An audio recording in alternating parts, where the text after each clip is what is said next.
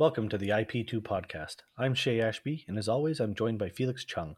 We have a very special guest today, Dylan Davis, who you may know as Gorganian Tome or Cathartigan. Dylan has been a content creator for over half a year, focusing on long term content, and a member of the online fab community for much longer.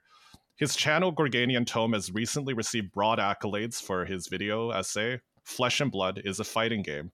But as of the time of this recording, that video is the fourth of five long form video essays, and we really look forward to discussing these more today. Thank you for joining us. Hey, thank you. That was so like, oh, it sounded so cool to, to hear it right out like that. you're you're a cool guy, Dylan, and oh, thank you. can't, can't wait to talk talk with you today. Yeah, we're really excited about this episode. Yeah. Um, we usually like to start off with like the old elevator pitch. So, can you tell us Sure. a little bit about yourself and a background on your uh, history in games and whatnot? For sure, for sure. Yeah. So, um, yeah, my name is Dylan, um, and uh, I was uh, born and raised in Utah. And then during my, I, I went to study my master's um, for a master's of fine arts degree in fiction writing um, in Illinois, at uh, in Southern Illinois University. And from there, um, I met my now wife, and then we moved to. She's German, so then we moved to Southern Germany and from and, and it was there actually where I found Fab. But before that, um, I was playing um, playing Magic. Uh, I played Magic throughout college. I'm, I'm not one of those people that like. I, I hear this story all the time of people who started playing Magic when they were like 12, and then they got to high school, they stopped playing, and Mhm. then they graduate from high school and they either start playing again in college or they start playing again after college. And I started a lot later. I started at like 18 or so after a couple of years, I stopped playing it, and then Hearthstone came out. And because I wasn't much of a card gamer, but I played the Hearthstone I loved for until I realized why I don't love it, and then uh, and then went back to Magic, and I was like, yeah, it's you know it's still pretty good, um, but then um, when I moved to Germany, my uh, my really good friend messaged me saying, "Have you heard of Flesh and Blood?" Because we he he and I play Magic together all the time, and uh, and I said, "No, I haven't heard of it." And so I I, I bought my original cards. So they were cards were really hard to get in Europe at that time, um, but I got you might you guys probably have heard of him, Ian TCG. Yep. I He used to sell cards, yeah. Um, Ian Zhang, and I don't think he does anymore. But he, I, I love to shout him out everywhere I can because he's really cool. I just actually finally met him at Battle Hardened, um, Germany, nice. and uh, it was just like a really weird, like parasocial thing because it wasn't even like parasocial. Like he doesn't really do a lot. He doesn't do a lot of like interviews. Um, it was like, oh my god, you sold me my first cards, and also probably the reason why I'm a content creator. it's it's very strange to see you. um, but yeah, I mean, game one of Flesh and Blood, I was like, I'm in. This is like the coolest game. It was really hard to get stuff though, and I, I because in Europe, like if your game is not on Card Market, which is like our biggest secondary market retailer, Yeah. it's really hard to grow. It's really hard to get cards. Um, so I kind of put it down, and then at Uprising at Fab 2.0, there the cards were on Card Market, and I was like, I'm done. Like the, I, this is the game I'm playing because my mind is just perfect, like Yeah. it, it- or as close to perfect as you can get. As far as like history with gaming, it's more like I card gaming is like a, a really intense part of my gaming life, but it's not a very long one. I've been playing card games for about a decade, and the rest of my life was like I played a lot of shooters, I played a lot of computer PC games, a lot of strategy games, but I always played games and I realized this in my in my late 20s. I always played games that told stories better than other games. And I don't mean stories in terms of like narrative which is stapled onto a game, Mhm. you know? I mean, the game itself tells a story. The the ludic elements um, tell the story, right? I, I if you guys are familiar with RimWorld, for example, A little bit. um, yeah, a game is a it it considers itself a fiction generator, um, and and it's brilliant. It's it's an incredible um, fiction generator because it understands fiction, and um, and in my background with fiction, I've always been chasing this. Like I've, I've written for a bunch of games, um, like the story, and um, I've made a couple. I've made one really fun game that, um, or at least it's fun for me. Hmm. That's based on my novel that I wrote while I was in my uh, master's degree. And uh, so, yeah, I've always been kind of chasing that thing of like, what is the game that can tell the best story? Um, and that's something we can talk about. I, I could talk about that for days without sleeping and, uh, yeah, eating, and etc. Something that um, really speaks to me about what you said was, you, you know, or something that I'm reminded of is ludonarratives and, and ludonarrative mm-hmm. dissonance. Mm-hmm. And this is a huge thing when it comes to the board game community, which is where right. Shea and I come from more than than trading cards. Um, just for for a game like Agricola, the board game, mm-hmm. do you feel like you're a farmer? Do you feel like you're you're working year to year to feed your family and there's all these right. pressures? Or or do you not? And if you don't, does that impact your enjoyment of a game?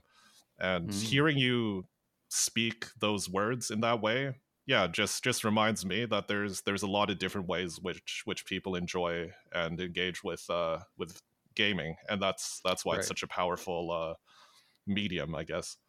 Mm-hmm. Mm-hmm. The, I would consider myself like uh, there's a term I really like from another podcast called the Dive Down. It's a magic podcast.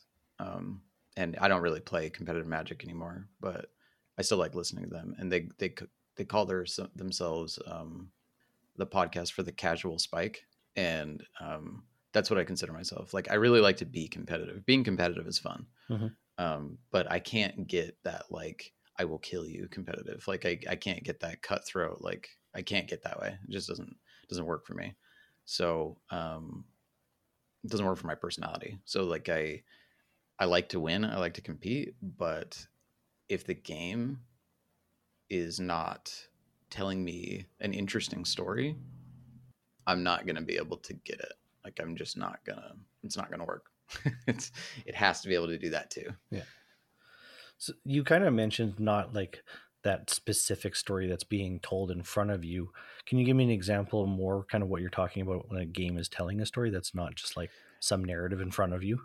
Right. Yeah. So the way that um the way that I like to and this is where actually Flesh and Blood is a is a fight scene. My my video comes from because in in fiction there's a people don't really like to think of fiction like this because they like to think that fiction is like this you know it's like this artistic form born of the gods and the muses came to you and they were like by the way this is what you should do. But like the like there's a really there's a really concise form for how to generate emotion through through story. And it's by establishing what the entering emotion of a character is presenting a conflict which is at odds with their entering emotion right? So if a character is happy then the then the conflict of that needs to be you should not be happy and then the exiting emotion needs to be uh, the opposite of what the entering emotion is mm-hmm. right so if you're happy you're presented with a conflict, you leave the scene sad. You need to be opposite. And then you go into the next scene sad, and then you need to go back to happy, right? And this is this is how it goes. Um, this is every single piece of fiction ever, um, every successful piece of fiction, right? So what I talk about with that with in games is like being able to simulate the um, that roller coaster of emotion well. Um, so like in Flesh and Blood, the this is and this is what I talk about in Flesh and Blood as a fight scene is that it already has a lot of the. Uh, let me back up a little bit. So, a game, a game story is innately second person because when you're playing a game, the game is like imagine you're reading the game as though it were a book. It would say you put your farmer on the crop area, right? You spent too much money and therefore lost your you know market share at the end of the monopoly season i've never yeah. played monopoly sure. i don't know um, but the the the you question is the really important one right and so when all games are innately second person that means that the character that you're watching in the game world needs to be close enough to the player that they can feel the emotion with the, the the the, game character simultaneously, right? So you can't have like, and then Dorinthea was really sad, right? Like I play the card that says Dorinthea is really sad, It can't be the case. The Mhm. emotion needs to be felt by the player, not by Dorinthea. Right? Yep. And that's the way that you can best simulate the narrative structure through game. Like the game the game needs to do what it does best, which is make game mechanics that simulate emotions in the player. Um, and and this is why I have so many complaints about game stories in general. That like when you look at a you- you- like a lot of people say like, well, you shoot 200 people and therefore ludonarrative dissonance. And it's like, well, it's not necessarily ludonarrative dissonance in that regard. The, the problem is is that people don't work hard. Like the game developers don't work hard enough to make that feel emotional for the player.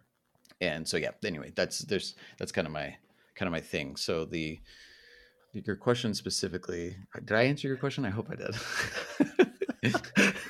I think so. yeah, I think so too. But let me. Uh, your question was, um, give you give you an example about how games can tell a story, Yeah. and the way that the way that, for example, Flesh and Blood, the way that I think of Flesh and Blood can tell a really good story is that moment when it's about 30 minutes into the game and you look over at your deck and you have a lot fewer cards than you thought, right? Mhm. You go to you go to, to draw up your four and you're like, "Ooh, I'm uh, I'm more tired than I was expecting." Right? Or conversely, you go to draw up and you see your opponent go to draw up and they have a lot fewer cards in their deck than you thought. And you're looking at your deck and you have a lot more than they do. Right? And there's this moment, this kind of emotional response where it's like, do I need to pivot here? Do I need to what do I need to do? Right? And that that moment is a very is a very interesting moment because it's it does a very good job of simulating a turn, um, which in in t- a turn in in fiction is the is an emotional switching Mhm. based on the new information, right? So like entering emotion, conflict, and then there's a turn right after the conflict, which is where the character shifts their emotion, right? And they go, "Oh, that's how it is in this scene. Got it." now I'm going to feel like this going on my way out. And so if you go in, you're like, I'm going to be aggressive. I'm going to be aggressive. I'm going to be aggressive. And then you look at your deck and it's almost empty and you're like, I can't be aggressive. I've got to switch. Mhm. And I now I'm going to go back. And this is the game. There's there's no narrative. There's no written prescribed narrative taking place in that. It's just that the game, either by happenstance or by design, has figured out a way to create that emotional response in you while you're playing and that's incredible to me yeah that's that's a fantastic example actually like even just tonight at our pre-release i think everybody is at one point in their career of flesh and blood is like you said look down at their deck and gone i got four cards left Yeah. how how am i going to win and it, Yep. it you're right it, it kind of evokes a sense of emotion that you weren't necessarily expecting to have just playing Mhm. a card game right yep Yeah, no, th- this kind of stuff has a way of impacting you as a player in in a way that seems odd when you look at it from a third party perspective or a robotic perspective. Mhm. Um, but but when you're embroiled in that fight, and I feel this as keenly in flesh and blood as I do in the most intense video game or even Mhm.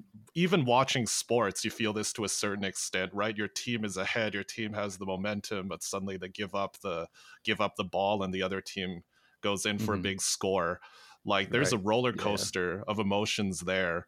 Um, far above and beyond the physical, mechanical actions of the players on the pitch or on the rink or on the court right um but but here when we when we play flesh and blood it's so visceral and Mhm. you and the hero are almost one right and and you're Yeah. you're feeling those emotions up and down with the Mhm, hero. mhm. yeah absolutely. Or like another great example to carry on with this is that i just thought of um, is uh, the from software games. This is what they understood more and better than anybody else in the industry is that if they push the the prescribed narrative into like the very into the ethereal right where it's like it's pretty hard to understand what's going on in those games sometimes it doesn't matter because what they understand is that they're a game and they don't tell a game through traditional narrative they tell a game through the emotions of the player and you don't evoke emotions through the player through the story you evoke emotions through the player via play And so when you beat that dude, I mean, I've never sworn so much in my life as when I've played Bloodborne and and Dark Souls. Like, like ah, I'm gonna kill you. Yeah. Um, that that frustration and then that inevitable win. That's actually the addictive thing. Which so it's funny to me when I hear people talk about it because it's like well, you're not actually addicted to the to the story. You're addicted to the you're addicted to the to the story in a different way. Yeah. Like you love the narrative of of you triumphing, right? Even though your avatar is the one who actually swung the digital sword at the digital demon, you are the one who triumphed, right? You beat them. hmm Um, and that's what I'm talking about. And so that in, in Flesh and Blood evokes that that same thing. And it's really hard because like I have a really hard time. I know that it's like it's considered bad manners when you play against other players, but if there's a really intense match, and I can get and when, when I say intense match, I mean like I this happens to me at my armor at least once a week. Um, but when I have a really intense match and I win it, I try really hard not to like do it, but I'm always like, oh. I try, Yeah. because I I know it's considered like not nice to do, not to have like this catharsis of emotion at the end of the match, but like I can't help it. It's like I do that when I'm watching Lord of the Rings. You know, it's it's so hard. Their their matches can be like very stressful. You're sitting there Mhm. thinking that you're about to win. What could your opponent possibly have? And you're like, okay, I've presented them with what I think is the end of the game where I'm going to win, and they are Mhm. they don't just concede immediately. And you're like, oh my god, what do they have? Mhm. What are they thinking about? What can they what can they Right. do to circumvent what I've just done? And yeah, then they eventually put their cards down, reach out their fist or their hand to congratulate you. I think we've all experienced it, you know, Right. and yeah, you don't want to necessarily put it out there to, you know, maybe make them feel bad, but like you know, we've all been there. Yeah, right. Yeah, it's it's just it might just be a little too much in an armory. Like I, Yeah. but at the uh, battle hardened level, I mean, when, when I went and worked at the battle hardened Germany, um, I'd like I, I helped on the back end with the stream and like interviewed players and stuff, and I was always amazed. One of the things that really stood out to me pretty quickly was I would you know I'd be watching the match the whole time, and then one one would win, and then there would be that release of emotion and i would walk up to the winner and i'd be like do you want to do an interview? And they're like yeah sure. And but what i noticed before that was that the two players would continue to talk after the match. They were like oh man the when you did that and i, I had that in arsenal and but you know like they were Yeah. and they were going back and forth and i was like oh my god this is gold. And so when the matches started ending i was like do you guys want to talk to each other on camera with two microphones? Right. and like before you get going because what you're telling you're like telling the story of the match and you're going to do it better than me. So like i grab them and i you know bring them to the camera and i'm like here are your microphones. Continue to talk about what you were just talking about. Yeah. and they did such a better job at explaining what happened in that last match than i ever could have that i was like why don't mo- more people do this? I mean i understand like a lot of people don't want to do the interview. Yep. um, but it was so interesting to watch them talk about it because they were so much more emotionally invested than I was in the match, right? Just innately because they're in the match. Um, and so, yeah, I don't know. It was just, it was just a really interesting thing to watch happen. Is there um is there a way to check that out? Like uh, like is there Um, I, I'll, uh, I know that we had, because what we did was we, we had like this project where we sent the the stream out to a bunch of different um uh, European content creators Yep. because like there's so many different languages here. So we we had like a Polish stream, a Mhm. Spanish stream, and but I think there might be a raw stream somewhere that you can just skip around and find the interviews. Yeah, that actually sounds really interesting to watch because like Mhm. a lot of times even just watching a armory stream on youtube or going back and watching vods you can hear the players talking but then you know the commentators come over or there's so, too much Right. background that, that you can't hear and i have actually i personally have always been interested in hearing what's what the um, players are talking about at their match because even as a viewer you're also invested maybe you have an affinity with one of the players and they won or, Or they lost and you want to Yeah. hear what they're talking about because as a spectator you're yeah you're i think you're, you're invested in in the match as well to a certain degree Right. Totally. Totally. so it'd Mhm. be it'd be interesting to to see if there yeah i'll uh, i'll see if i can find it i'll see if i can Oh, find it cool. Um, another further question to the, this this topic: um, Have you always enjoyed thinking about games and your hobbies like on a higher level and something more than just what's presented to you? Um, yeah, in some way. I the, the basically what's every y- year on year, I just add more vocabulary to talk about it. Like that that's kind of what I've discovered is going back through my history. I always gravitated towards games that did something like this, and I didn't realize it. But I like um so like a standout game for me is like uh, chronicles of riddick escape from butcher bay where like it, a lot of people wouldn't consider this game like a really good narrative game but the emotions that that game evoke through just its existence are really interesting to me and i loved that game so like while people were playing you know the latest call of duty i was like chronicles of riddick and looking back on that it's like okay i think i kind of understand why I get why I was doing that. Um, I just didn't know at the time. And then around about early mid 20s when I was starting to understand narrative more, that was when I started like developing this higher level understanding or this this affinity for trying to uh, analyze all of the games and why I love them. Um, just understand games, right? Yeah. Like, but it was about that time. Okay. Yeah. Okay. Well, let's um let's take a bit of a step into the content that you make nowadays and Sure. I mean, would you characterize the videos that you make on Gorganian Tome as video essays? Yeah, I would consider them video essays. Yeah. Um that's uh, Ira of Mysteria on Twitter. She recently put out a, you know, what do you what what content do you make? And I uh, kind of jokingly said, um, that I write essays about flesh and blood or I write essays about arts and history, and then I use the other to examine the other. Hmm. Yeah. So, like I, I'm either writing some, about something in arts or history, and then I'm using flesh and blood to examine that, or I'm writing an essay about flesh and blood, and I'm using arts or history to examine flesh and blood. And that's kind of like the the elevator pitch, I guess, or the the best way to describe the channel no that's that's that's super cool and super unique uh, uh, as of right now at least uh, within the the flesh and blood sphere. Um, would you be able to just um, tell us in your own words? I guess some people may not even be familiar with what a video essay is. Would you mind just uh, giving everyone a 30 second spiel about the format itself and and what makes it compelling uh, to you? Yeah so the thing about video essays, I'm going to try to do this in 30 seconds um, because I love essays. So, um, quick, very quick thing.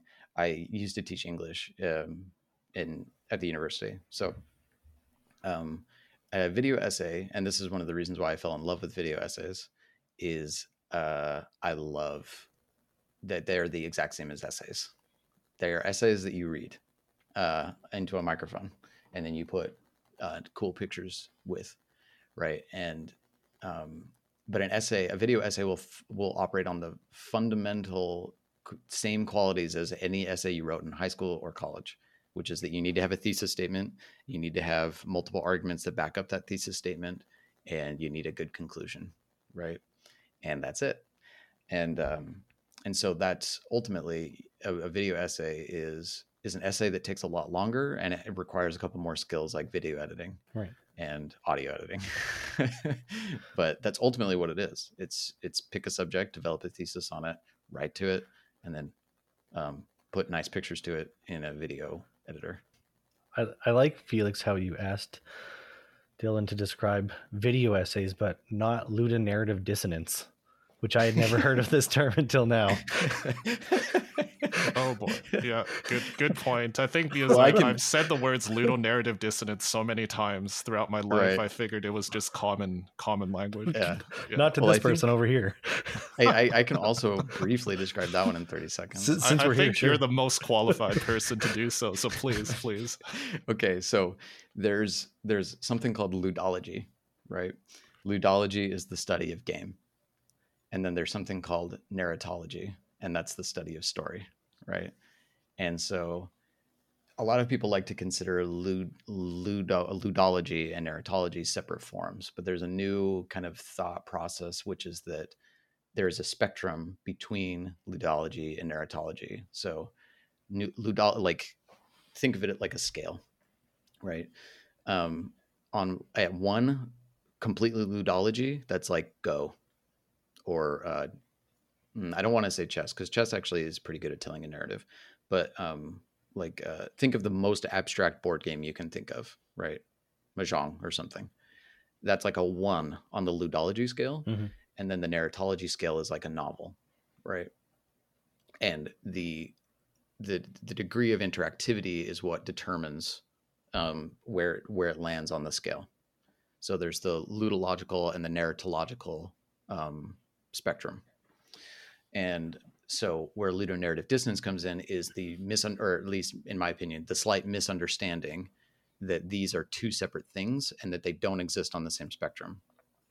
And so what they think is that there's ludology and there's narratology, and if you put them together in the same form, then uh, if you put like a video game, for example, and you're doing stuff in play that doesn't match what's in the story, there's a dissonance between the two things, Right. right? So a classic example is like um, like Nathan Drake games. Have you played the Uncharted Yep. games?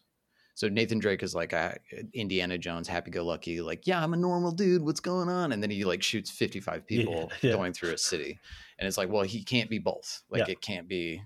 He's either evil and he murders people willy nilly, or he's a fun, happy-go-lucky Indiana Jones dude, and that's ludonarrative dissonance. It's like this, like this clashing of these two things.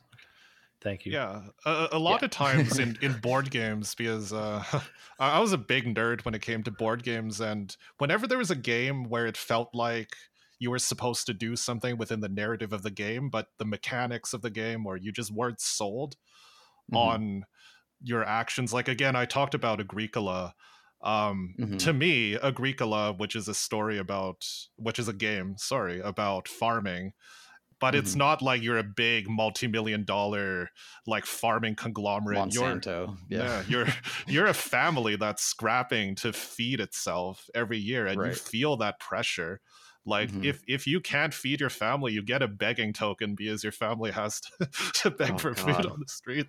Like it's Ah, very satisfying in that I way. love that. Yeah, Oh god, I might have to pick up a copy of that game. yeah, That that right there, like that Yeah. begging token, is like ooh emotions. They're they're thinking about it. yeah. That's right. So I do Yeah. feel stressed out when I play that game, just as I would imagine I would be stressed out if I were a subsistence farmer in the Middle Ages. Like it's Mhm. that's ludonarrative. Um, yeah, for for you, but Yeah, uh, yeah, and it's all through. You didn't read. a- You read the word begging. Yeah. that's all. That's all you did. Everything else is from the mechanics, right? There's nothing innate about that token that should make you feel that way. Yeah. But the way that it's used in the design of the game Yeah. evokes this feeling of guilt, right? Which is what you're supposed to feel. exactly. and it's like oh my god a game can do that a game can make you feel guilt Yeah. i think this is actually why a lot of people really love board games over video games as, as well Oh because yeah. i think board games tend to pl- to design toward this more oh Um, yeah. Man, we are we are wandering a lot. So uh, thanks for It's my thanks for staying That's with all good, us, uh, everyone.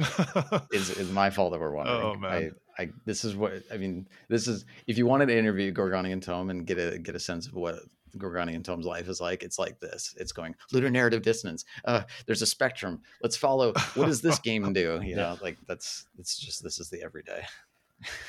Well, let's uh, let's let's head back to, to video essays, and I mean Sure. just just to share a, a, a little bit. Um, I mean, video essays have been a big part of your life, um, as you've Mhm. explained, uh, Dylan.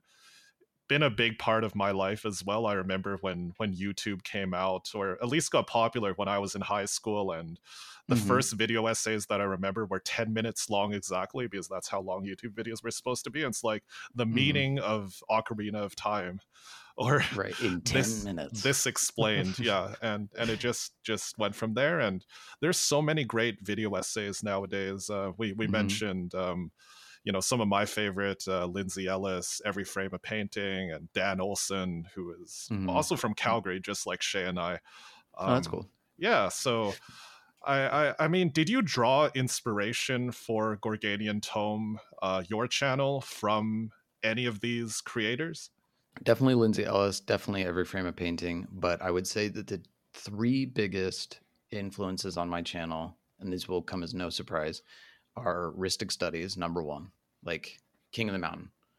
Rhystic Studies. He's like he's basically doing what I'm doing, except for he focuses a little bit more on the art history um, of Magic cards. And if you have not seen Rhystic Studies, uh, just you know, go after this podcast, l- listeners, go go watch that those videos because he is like, I, I, put this out on Twitter the other day. He is approaching mastery of his craft. He is mm. incredible. He's so good at what he does. But yeah, so Rhystic Studies number one. Number two, Spice 8 Rack.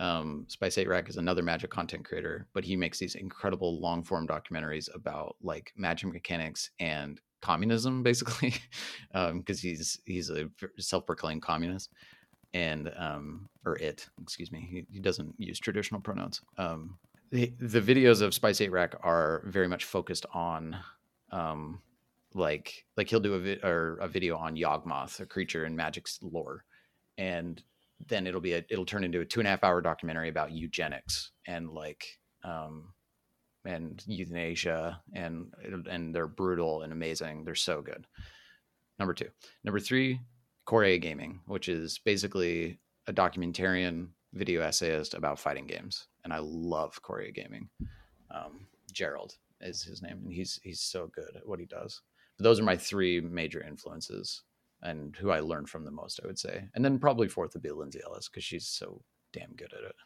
Oh yeah. No, there's uh there there's such a rich history of uh of video essayists um on YouTube throughout all the years and I mm-hmm. mean, now we have Gorganian Tome representing uh, Flesh and Blood as well. So that's yeah. that's really awesome. And I mean, do you feel like there's a rich enough environment out there let's say because you mentioned that there's two very large notable content creators covering the the magic landscape from mm-hmm. their own mm-hmm. perspectives flesh and blood is a younger game um, right. E- even from the raw number of cards available to analyze yeah. i don't know if that's the right metric but even from that metric the the amount of of the landscape out there to look at is just vastly less is is there right. enough there to to keep you going to keep you interested enough cool corners to to look at yeah yeah, yeah. so um yes. Uh there, there, there's definitely enough.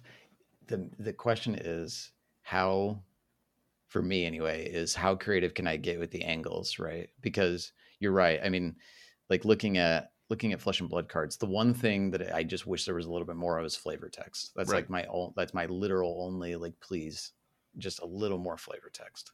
Um so i look at a card like snatch and it just says you know if it hits draw a card right and i'm like there's so much space. space just like just a little line like anything anything at all you know a quote from a character or uh, the the the the Sol- solana um, has a mixed relationship with their street urchins or whatever. Anything, anything. Yeah, um, is, is, this someone stealing to harm someone, or is this someone stealing because they can't put food on the table? I mean, it's a vastly right. different emotion, and yeah, yeah, all of that. Yeah. So, how do you keep track of that? Do you have like a Charlie Day board somewhere, or can you sort of track all of that in your mind? You you read these tidbits and these things on the cards, how do you mm. correlate them or remember that oh i saw this on you know mangle back in CRU and we're you know 10 sets later right yeah that's a good question. Um, well i definitely so i have a folder of all the current cards that have flavor text so it's kind of like just a rolling like i update it yeah. and i and i grab i'm like oh that one has flavor text. Grab it put it in the folder. Um, so i can just have like my one-stop shop to go look at all of my all of the all of my they're not my look at all the cards that have flavor text. Yeah. um but yeah the there's definitely enough there. It's just a matter of developing creative angles about it right so like for example um you guys might have seen how because i've talked about it a lot how much i've struggled to make the prism video yeah and i want because i want to make a prism video i want to do like there's a number of series i want to do so like the story of Starvo, right? That is one that is episode one in a series of videos I want to do about each hero that reaches living legend. Hmm. And the original plan was to do Prism. Like so it was going to be Starvo, Prism, Chane, and then probably Oldhim after that. Yeah. And um and I, I sat down to write the Prism video, and it quickly ballooned and like into you know 15,000 words. And I was like this is and it, and it, was really rambly and it didn't have a subject and it didn't it just wasn't working. So I scrapped it all and I was like okay let's go back. And I grabbed Phantasm. I grabbed my section on Phantasm and I made that into a video so I could talk about Phantasm. Um, and in that moment I think it's it becomes relatively clear how much you can actually talk about in Flesh and Blood because I had like a 15,000 word essay about Prism and I could have broken that out into four different videos, right? Um, and I don't want to do that all the time, but there's enough. Like, eh, think of it just at the number of keywords in the game, or like, like I could because there's Phantasm. I could do a video on Dominate. I could do a video on Go Again. I could do a video on, um, Uh, so many things, yep. or like draw a card. What does that mean, right? Like, if you're thinking about the, and again, like in, when you're in the world of like, what does a Ludo narrative do? What what what does it mean to draw a card? There's so much to talk about. There's so much. It's not always going to be clear, but that's why like I like to do this exploratory stuff where I just kind of start going and I start. I'm like, okay, drawing a card means um, a new thought has entered the mind. So a new neurons are connected. Okay, what does that mean if we're gonna new neurons are connected in actual psychology? And you can see where it goes from here, right? Um, so like, oh, there's neurons connecting in the middle of the fight, brains, and then I can do an essay on brains and, and drawing a card you've made me so excited for your your upcoming videos about dominate and go again and all those other keywords because now that you've said it i mean and i should have made this connection when watching your phantasm video but really because flesh and blood is quite um you know narratively consistent in in that mm-hmm. it feels like you're in a 1v1 fight you know or right. duel of some kind i can picture very well what dominate means. You know, to me, dominate means this attack is coming in with such force that you can't bring your full shield up to to protect yourself. Right. And go mm-hmm. again mm-hmm. means my attacks are so quick. I'm I'm hitting you so many different times, and you can't. Right. You don't know what's coming up next after my first light attack. What's right, is it the right. right hand? Is it the left hand? Like, is it right. a big kick? Like man like now, now that you've put it that way like i'm i, I better you, you'd better be putting out your next videos about all these keywords yeah. really soon i'm i'm so yeah. excited yeah, yeah yeah i definitely will i'll uh i i don't there's a couple things that i want to do there's a one script i've written and then there's another script that is i'm really excited about but it is contingent on some other things that I don't I can't control yet. Sure. But the, rest assured, I will definitely be making a video about each keyword that I can write about. there might be one that I'm just like, there's nothing here. There's always something, but I could say that. You, you seem pretty creative enough to find ways. Like, uh, I didn't realize how excited I would be to deep diving into Go Again and what you can do with that. Like, what does it mean to play a non attack action with Go Again? What, what is right. that? What does that look like conceptually right. as opposed to like abstract in the game where you're just playing a card. Right. So yeah, it'd be exactly. very interesting to see, you know, I guess what you come up with. I'm going to put you on the spot there mm-hmm. for that because yeah, yeah, yeah. It'll be no, it'll be. I, I when I first thought about it because it really is true that Phantasm was like one of the reasons why I fell in love with Flesh and Blood. Like I, I, because I bought the Prism Precon, the Levia Precon, and the Boltyn Precon, and I gave my wife the the Levia Precon to play against me as Prism, and I attacked with a Herald, and I was like, "This is so cool! Look at the above rate damage I'm doing." And then she put out a six block or a six attack, and it blew up, and I was like, "I am in love with this game," mm-hmm. because I understood in that moment what that actually was, and it was a it wasn't real. This attack wasn't real, so it needed to be believed in order to do damage. And I was like, "Oh my god, this is so cool!" Um, that you need to believe the illusion and and all of that stuff like I knew I, I knew I wanted to make a video about that, but when I had sat down to write Phantasm, I was like, "Oh my god, there's so many of these! Like, I could totally, I could write an essay about every single one of these bolded words." Yeah, yeah. So yeah, it's just it's it's very fun. Like it, it's I'm excited. The way you described Phantasm uh, was amazing um because yeah. you were like thank you the well from a from a fantasy player that like I've been playing Dungeons and Dragons my whole life I actually struggled with sort of your concept at first I'm like high intelligence high wisdom people always saw through things that were fake illusions and Mhm. whatnot. But when you kind of when you contextualized it in your phantasm video that they were too preoccupied to see these sleight of hand moments and you know Reinhardt's too you know too big or too simple minded to care about these fake things being thrown at him that he just Right. shoves them to the side. I was like, that is a fantastic analogy and a way to put it. And right yeah, I just thought it was a great way to, to do it and help me kind of understand more because at first I was kind of like fighting your argument at first and I was like, okay, you Right, know what, you you convinced me in the end and I yeah, Yeah. it's just a really I'm good glad. I'm glad. yeah, yeah. I there there was a little bit of pushback in that video. I had one, a couple of commenters who were like, "Yeah, I don't, I don't, I'm not buying it here. I think it's this and this, and and that's totally fine. I oh, actually, Oh, yeah. one of the main goals with Gorganian Tome and is is not so much to be completely right all the time. It's it's like these are you know when you're writing essays, especially essays about the arts, is you're like I'm going to write a, a, a I'm I'm going to examine um, Cormac McCarthy's The Road through a deconstructionist postmodernism perspective, and it's like okay, yeah, I mean, I doubt Cormac McCarthy was thinking about that in the postmodern sense, but sure, you can. Um, and but the the idea is to analyze to treat Flesh and Blood as though it is a piece of art, which it is. Yep. Tr- treat it as a piece of art and examine the piece of art from different perspectives so as to start a conversation, a deeper conversation about this thing that we all love, right?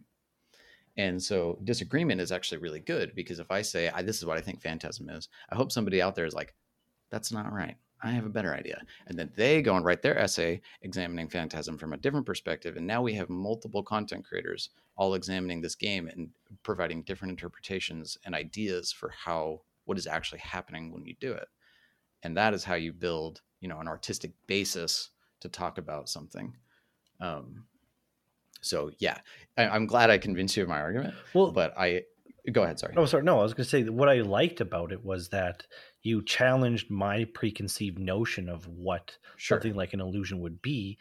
And I still have that when it comes to something like fantasy and Dungeons and Dragons. But Mhm. what you've done is in the world of flesh and blood, you've let me accept that it, it can also be this way.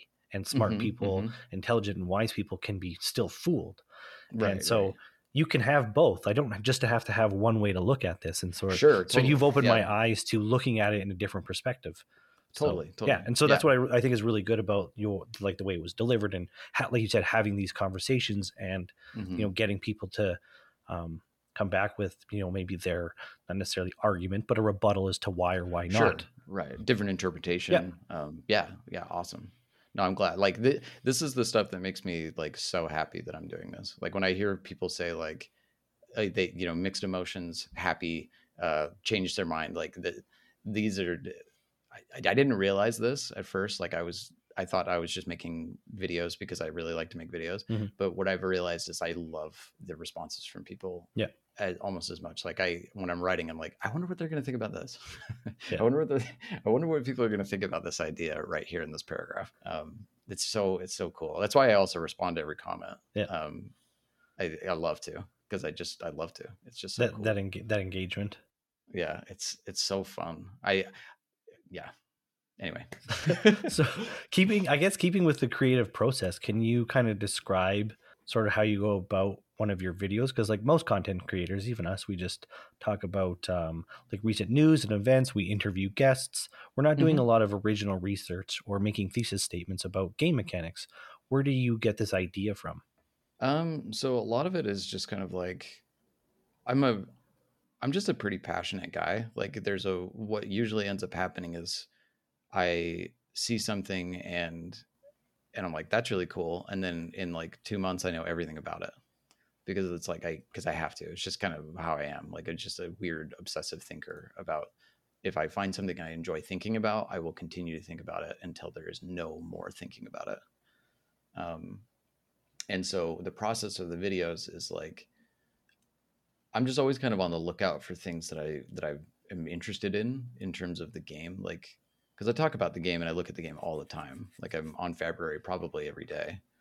Um, or i'm watching a video i'm consuming other people's content um, and and i'm kind of just always in the back of my mind thinking like oh what about that that's interesting and then the process becomes I start writing about a subject and researching it at the same time.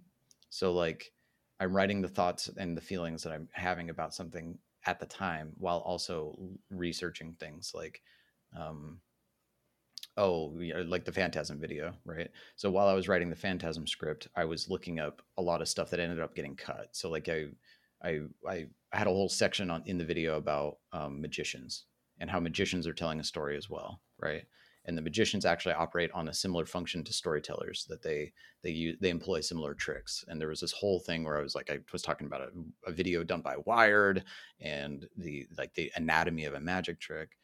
And um and then eventually like as i was going through the script i'm like this is just so bloated and it's not working yeah. so like i get to the end i record it and i'm like ugh and i throw that out that's like way too much so i throw that part out and then and then I'm like, I read through the script again. I'm like, now I'm now I'm missing something here, you know, in, between these this part. So then I go back and I do, I find something else that I can fit there. And so that's why script that's why t- the videos takes so damn long yeah. because it's it takes me forever to write them.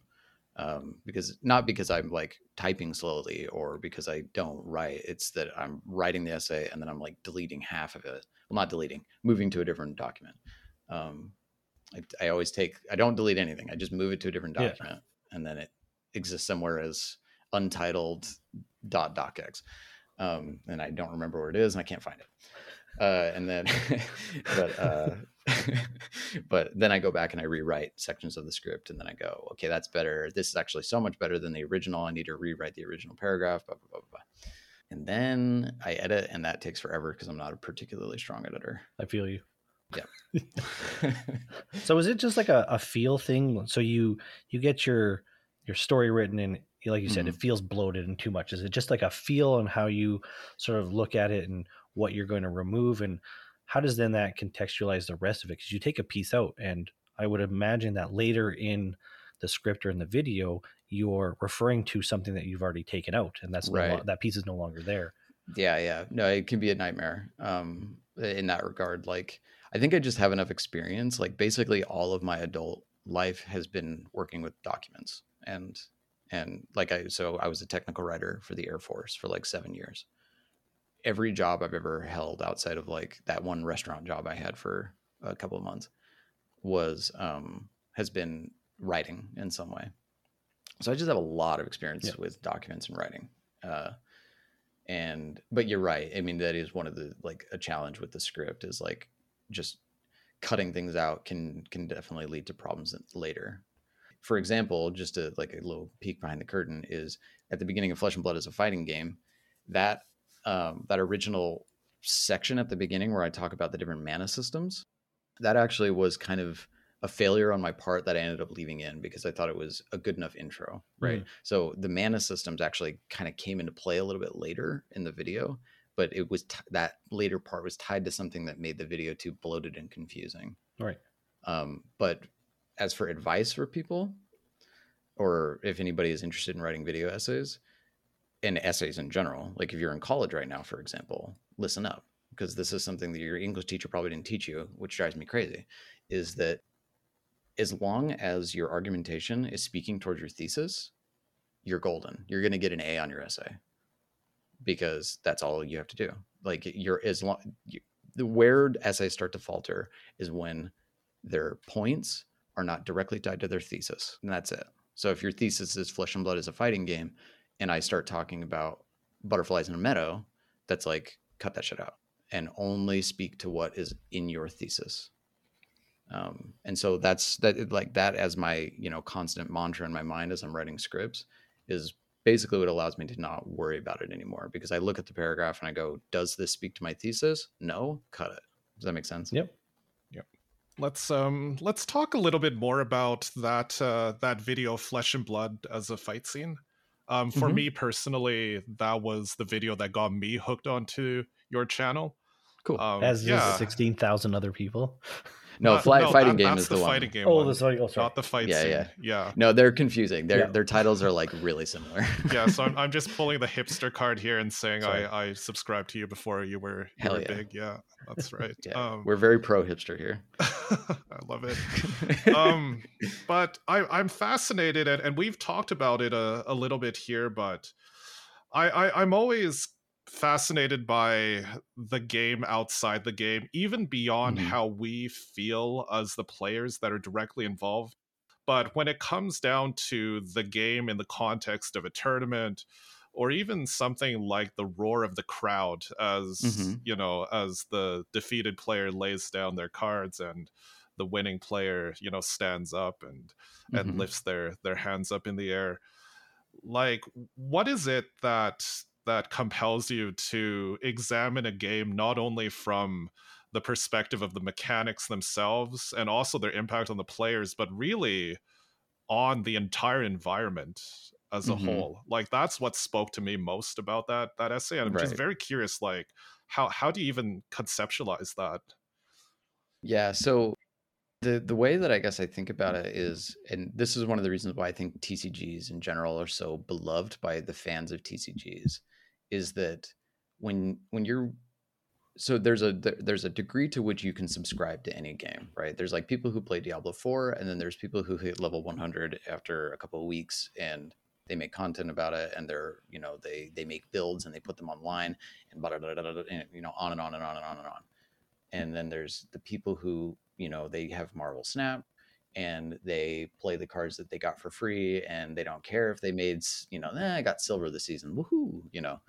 Um, and then there's people who like start Marvel Snap Zone and they analyze the data and they put up all that stuff. And in my mind, all of this is all part of the game. So like if you're playing Diablo 4 and you go to Icy Veins and you look up your build guide, your leveling guide, you're you're playing an extra part of the game which is participating in a community, right? So the Diablo 4 community put together an, this thing so that more community members have more information. And TCGs have like some of the biggest game to offer in terms of like the number of permutations of the game in terms of the that there's more to being a TCG player than playing a game. There's the going to your local store and seeing that guy or seeing that new guy and you're like, "Oh, I'm so glad he's back," or that new girl and you're like, "Oh, I'm so glad she's back." But she doesn't look so she doesn't look so happy this week, blah blah blah blah blah. All of this is part of Flesh and Blood. This is all part of the Flesh and Blood experience or Magic experience, Pokemon experience, you know, whatever. Is this idea of like um that you tell these stories not about like the most interesting mechanics that ever happened in in, in the game. You tell the story about like that one time you saw, you know, your the, the person you taught to play beat somebody else, and you're like, that was such a cool moment to see. Or like when the person you taught to play beats you. These are how do I want to put this? These are all like these are all part of the of the experience of of the game itself. And it's it's I guess it's incorrect in my opinion to think of the game as the game and then the community as the community. Does that make sense? Like they're together. Mhm. oh yeah Yeah. Um, and selling cards, that's part of it. Like you open the card and you're like, oh, cool, I got this legendary. I'm not going to use sell, right? That's a part of the um, that's part of the experience. That's part of the the flesh and blood experience where it's like you can even imagine it it like Vorthosy if you want, where it's like uh, you're you main Dorinthea and you pull scabskin leathers out of your uh, out of your pack and you're like, well, these don't go with Dorinthea. I'm going to take them back to Solana and sell them and, and get my uh, Valiant Dynamo. Yeah. everyone's saving up for right, and, and and then everybody has their own kind of like specific experience of how they got into the game. People remember the first legendary you pulled. I pulled Vambrace of Determination. That was my first legendary. Um, everybody remembers like the first Fable you pulled, except for me because I haven't pulled one. me Um, neither and No worries. So- yeah. Sorry, guys. everybody remembers um, you know the first time they really realized how to block for example i i remember the first time i finally realized it was after watching um, i think it was arsenal pass and then i was employing the techniques in like a felt table match and i was like oh got it. Got it. I finally understand how to block. So yeah all of that stuff is just i think this is why tcgs are so beloved though because they they offer game even outside the game right? They offer like you can watch markets and there's so many ways to even just get into a tcg like you can do the stackswell route or the flukenbox route right where it's like fluke was just interested in investing in something and, and then selling it and then he had like a total change of heart and he was like actually i want to play and Mhm. i want to set up a single shop and like now he's part of this big community of people um, and he didn't you know, it wasn't because he wanted he loved to play Flesh and Blood. It was for a totally different reason. Yeah, it's. It, it, I guess that's. Did that answer your question? Yeah, totally. No, Okay, it makes cool. so much. It makes so much sense when you put it that way. Even in the way that you describe TCGs as being so much more compelling than even the most fun, most competitive, most well-designed video game. Fundamentally, the way I would engage with that video game is I would sit down at my computer and I would boot up the matchmaking service and play the game, and I would be upset or happy within the Right. context of the game, and maybe I'll post something to Reddit or a Right. forum. And that might be the end of my engagement. I'm not going to the LGS. I'm not meeting people in real life. I'm probably Mhm. not going to local tournaments and and all of that. And yeah, Mhm, you mentioned that there's so many different segments of the community that I, I don't want to say are forced to interact, but happen to interact through this shared medium of Mhm, flesh and mhm. blood in this case, uh, similar Right. to you know the way we engage with uh, the community around us. And uh, Right. yeah, no, that's that that's awesome. So you you took all of those um, thoughts and and just conceptualized all of them into the the flesh and blood as a fight scene video. Did that video get the response and engagement that you were expecting? At the time, yeah. Um, I thought that that video, because th- that was like the first video that actually got any amount of like people talking about it. Right. Like I put that one out, and I remember like Bryn from the Banished Zone talked about it. Heiner, that that video, for example, got me my first Patreon subscriber.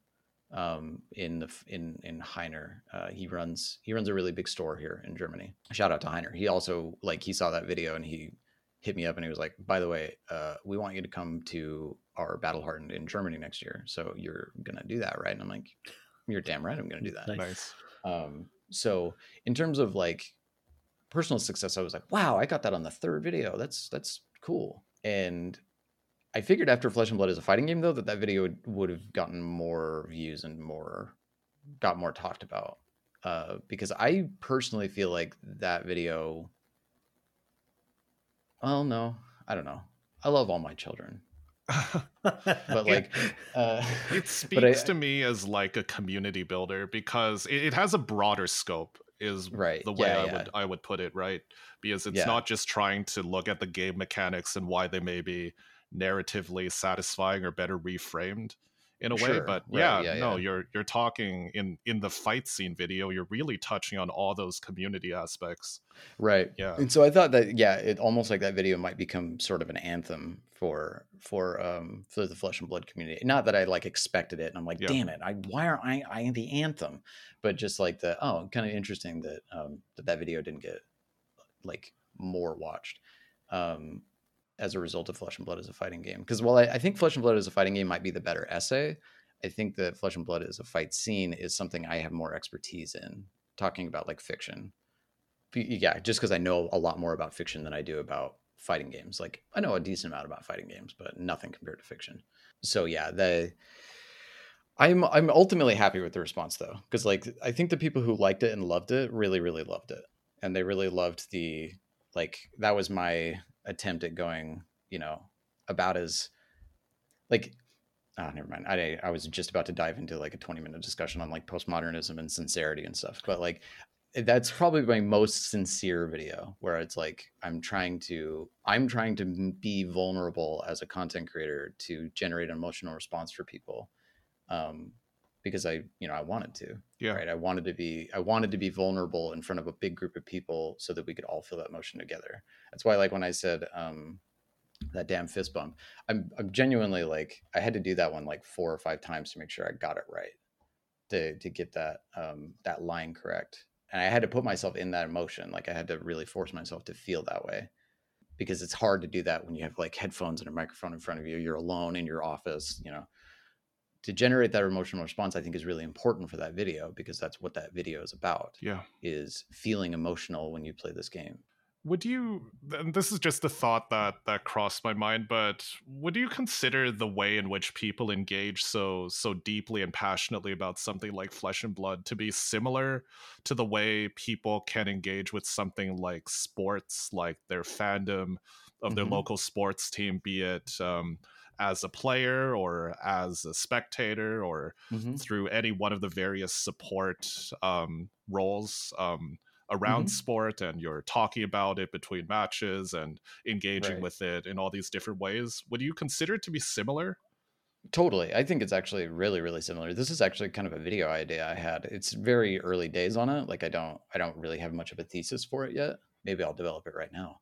But Mm. the um but yeah, I definitely think that there is a lot of similarity because like I can go play basketball or soccer, right? Like um but that's not gonna it's it's a similar but not the same feeling as like my connection to the Utah Jazz because I'm from Utah, right? So I love that NBA team. And I I can't really watch their games anymore because they're always on at like two in the morning. Yeah. But um I really, really, really love that basketball team.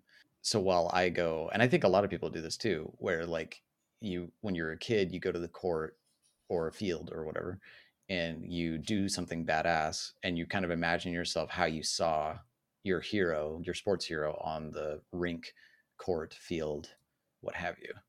Like you know i used to imagine john stockton's like one of my favorite players of all time and i used to imagine like i'm out on the court and i'm shooting my basketball and then i get the pass from john stockton himself even though he was like 38 at the time um and like super gonna retire.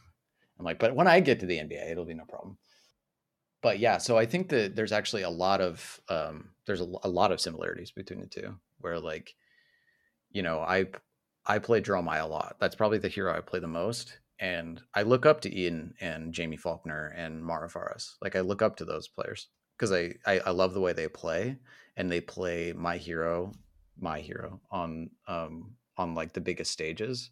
And there's an emotional investment just like it would be with the Utah Jazz, where it's like and in some ways it's even more so because like I I watch them so intently to learn how they play Dromai. I mean I even I paid or I I did a coaching session with Jamie just to learn. Like I just wanted to know and um it, it- with no intent of like winning a calling or anything it was just like i just want to know um and that conversation was really eye-opening for me from his perspective but so whenever i see him play i'm like go jamie so that's i definitely definitely see a lot of similarities between those things because and you see it all the time like there's discords for illusionists there's sections of discords for illusionists there's sections for warriors right? Everybody's on the warrior team the guardian team the illusionist team and especially in flesh and blood people are like religious about oh yeah. some of these like classes and heroes like the league of levia or the cult of azalea. I mean they call themselves a cult yeah it's uh no that th- this was really great and just to to repeat um you know I, I i do think this is you know it's my favorite video and it's it's really hard for me to choose. They're all so high quality but if if Thank anyone you. listening has not watched um flesh and blood as a fight scene um and you think you might be interested uh please yeah. Yeah give please it a watch yeah shay it looked like you were about to say something I I didn't realize I muted myself. oh okay but I was gonna. We've kind of talked about this concept before, and um, in your Flesh and Blood is a fighting game, Mhm. uh, you also talk quite a bit about it in people find an affinity with a hero in Mhm. Flesh and Blood, whether it be the art style, whether it be um, mechanics mechanics, or even something we touched on earlier, uh, opening out le- their first legendary. You're like, I Right. opened a grasp. Guess I'm playing Viserai because I got Yep. this power card. Mhm. And people, players invest that time into that hero and Mhm, fall in love mhm. with that hero and then start to learn the nuances and intricacies and you become better and you find more success, which I Mhm, mhm. also feel feels like that propels you to keep playing that hero Mhm. to get better and better because winning is exciting and fun Mhm, mhm. and um, I guess I'll I'll segue into the Flesh and Blood as a fighting game. Um, Mhm. There's, sorry, um, you know, it's, it's got like over sixteen thousand views at this point. Um, where did Still you? blows my mind. Yeah. Yeah, it's amazing. It's awesome. Where did you come up with the idea for this video? Yeah. So it's a good question. So, like in the video, I say um, when I sat down with my friend Jake, the the, the guy who's who told me about the game, and we played. I said that that exact line to him. Like that that is actually a true thing that happened. Where I was like, "This reminds me of a fighting game." Mhm. That wasn't for the video, because he and I, so Jake, that same guy, he actually edits some videos for me. He edited uh, Phantasm for me. He's the one who got me into fighting games many years ago, like 2016, about. He and I played fighting games for years and years and years and years, and Magic together as well. When we started playing Flesh and Blood, I was like, whoa, this game really does remind me of a fighting game. And that has always been on the back of my mind. Like ever yep. since I started playing in 2021 at Monarch, like um, he he and I sat down to play the game online because he's in the US, I'm in Germany. But we played the game online and I was like, whoa, I could totally see this as a fighting game. Whoa, whoa, whoa, whoa, whoa. And then going on and and learning more I I felt that way as well. And then I like I said I took a break. Well, not a break. I just couldn't find the cards. Yep. So I um so I put Flesh and Blood on the back burner for a while and then when I came back and I saw Dromai and that she was like a puppet character in a fighting game, I was like, "Holy shit. This is it's it just keeps going." And it so this this video idea has always been there and it was um and originally I wanted to make the Prism video after Flesh and Blood is a fight scene and then you can you can see my upload dates. There's a huge gap between Flesh and Blood is a is a fight scene and Flesh and Blood is a fighting game, and that's because I was hell bent on putting out Prism after Flesh and Blood is a fight scene, which is why the titles look a little weird when they're right next to each other yeah. in the YouTube channel, yeah. right? Because I couldn't get Prism to work, and I was like, well, if I can't get the Prism script to work, what am I going to do? And then I was going through my list of like video ideas that I had, and I was like, oh I could probably do Flesh and Blood as a fighting game now. And so I wrote it and I just kept going and going and going and going and going. And then the video came out, and now I'm apparently I'm, I'm writing for the Rathe Times now. Congratulations! Uh, yeah, thank you. It was like okay, cool. Um, yeah, speaking of, I need to write that next article. Oh man. Um, yeah, if you guys haven't read those, that's actually an expansion of the theory. So like I'm going deeper on the fighting nice. fighting game thing now. Yeah, need to check that um, out. Yeah, I will. Yeah. So just um, Oh, sorry. Go, go ahead. ahead. No, go ahead. I was, gonna, ahead. I was just gonna do a follow up. Um, mm-hmm. a little bit off topic. Do you have a release schedule for your videos, or they just kind of come out whenever you get um, there? So the goal right now is to develop a release schedule. Okay. I, I think by uh, bringing on Jake, my buddy, yep. to uh, to help me with the editing, I think I can get a little bit closer to the idea of a release schedule. Sure. Um, the goal is to like no more than two months even though I just broke that rule, but like no more than two months between videos because it's like, cause like, you know, I, I still, I work a job and sure. Yeah, absolutely. And, you know, and I, I got the dog that I got to take care of and, you know, he's a hellion and, um, and you know, we're, we're traveling, right? Yeah. Um, like uh, like my wife's a teacher, so we're about to go into summer break, and it's yeah. going to be pretty hard because we're going to be doing stuff during yeah. summer break.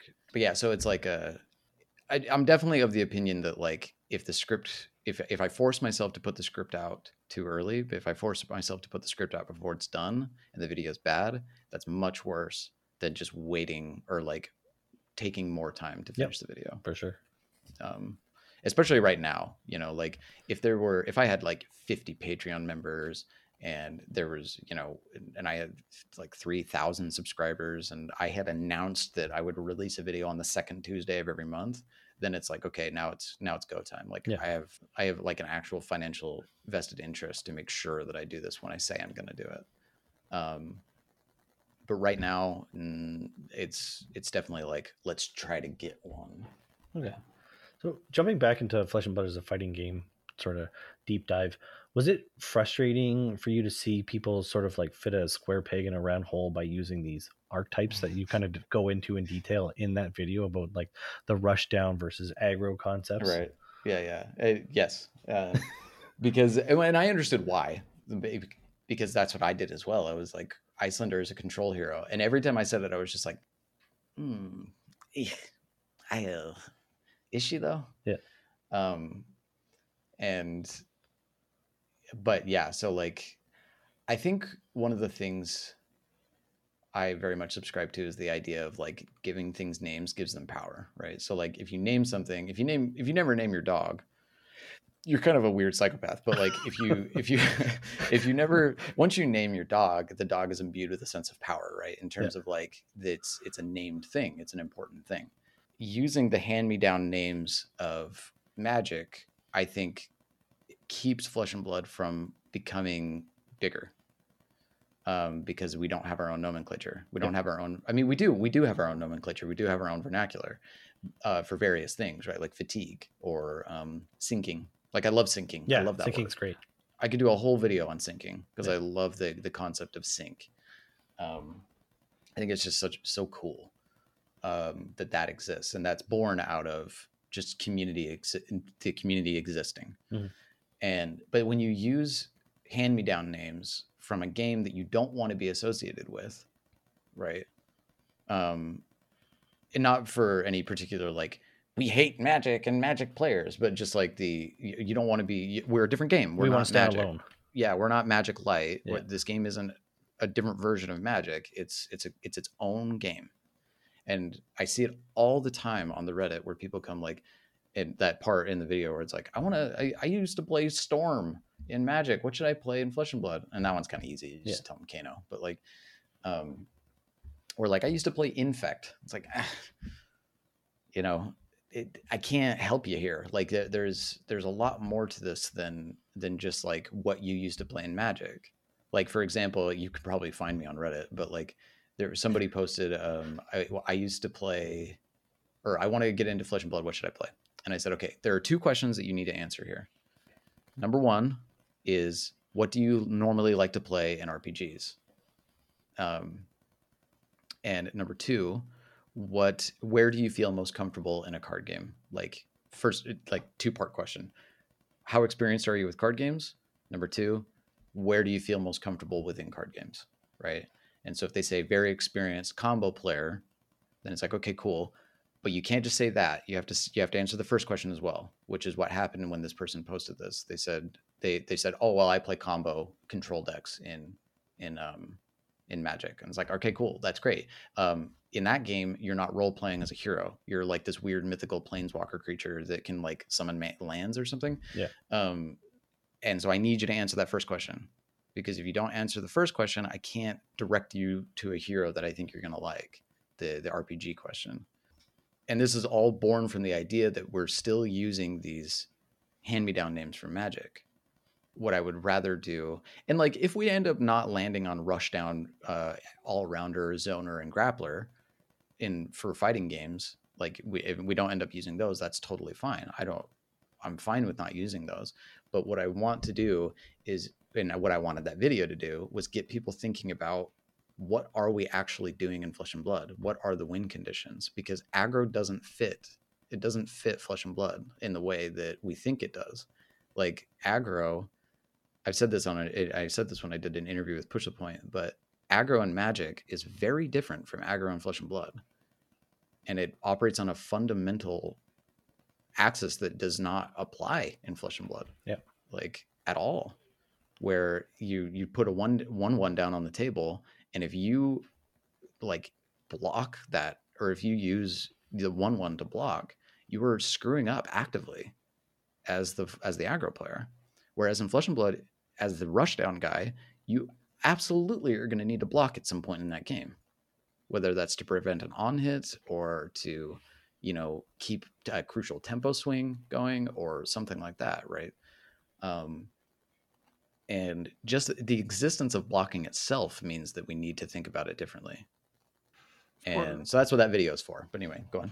For such a i mean i'm just thinking about the broad terms control aggro as it relates to something like magic and even something like control is so broad it means totally different things to different magic players as well. It's like do you enjoy being able to answer your opponent's threats? Do you enjoy inevitability do you Right. enjoy permission and I, I have a feeling that the word is so vague on one Right. side and then it gets transmuted into a whole different framework of a game in flesh and Mhm. blood and it just sets people up for wrong expectations like someone Right. says they like control but they actually just liked permission control and saying no when their their Right. opponent uh, tried to do Yeah. something but they don't care about the inevit- the inevitability aspect so a lot of people say oh you you should play oldhim they Yeah. they block a lot like but yeah it's like that those are two totally Yeah. different things yeah totally like it's somebody who loves the permission magic. You're, you're totally right. Is Yeah. like there's no there is no guarantee that they, what they're going to like to do is uh, think about their hand in terms of block value and not attack value. There's not there is absolutely no sense whatsoever that those two things are going to translate for the same player. Yeah, Um, and I mean, yeah. you're you're probably the person that I need to say this to the least out of everyone because you have a degree in English, but words Right. are power, right? Like Yeah, yeah. by by defining your language, you you you you get to precisely help people, and I I see Right. that that you're you're in the trenches on Reddit helping people. You know, reframing it as RPG characters, which I think is is great because Yeah. yeah, people resonate so so strongly with those those characters. Yeah. Yeah, yeah. It's definitely like if you play any any amount of RPG, you're you're probably more likely to find your hero Yeah. than if you played Magic. Like if you played Diablo, what did you play in Diablo? You played Barbarian. I got the hero for you, baby. Let's go. um, Yeah. yeah. So that's the that's definitely the kind of kind of the, the the thrust for that video was not so much that we need to adopt all fighting game stuff because that's just trading one set of hand me downs for another Yep. set of hand me downs but the um the the real thrust of the video was like let's actually start talking about this Yep. like it is obvious i think at this point that flesh and blood should not be using the terms from magic we it is it is biting us in the ass all the time because it's like we have uh, aggro combo and control and fatigue you know or like uh and fatigue is kind of control but it's also like maybe mid-range you know eh, who knows like and it's because we just w- w- the community hasn't done the work to to actually establish what the differences are and come up with our own plan That's probably one of my favorite things about the video is that you challenge this notion of what archetypes the decks can be. Um, Mhm. One of the things that I, I, I personally don't like is I don't like the concept of this is just the way it is because that's the Mhm. way it's always been.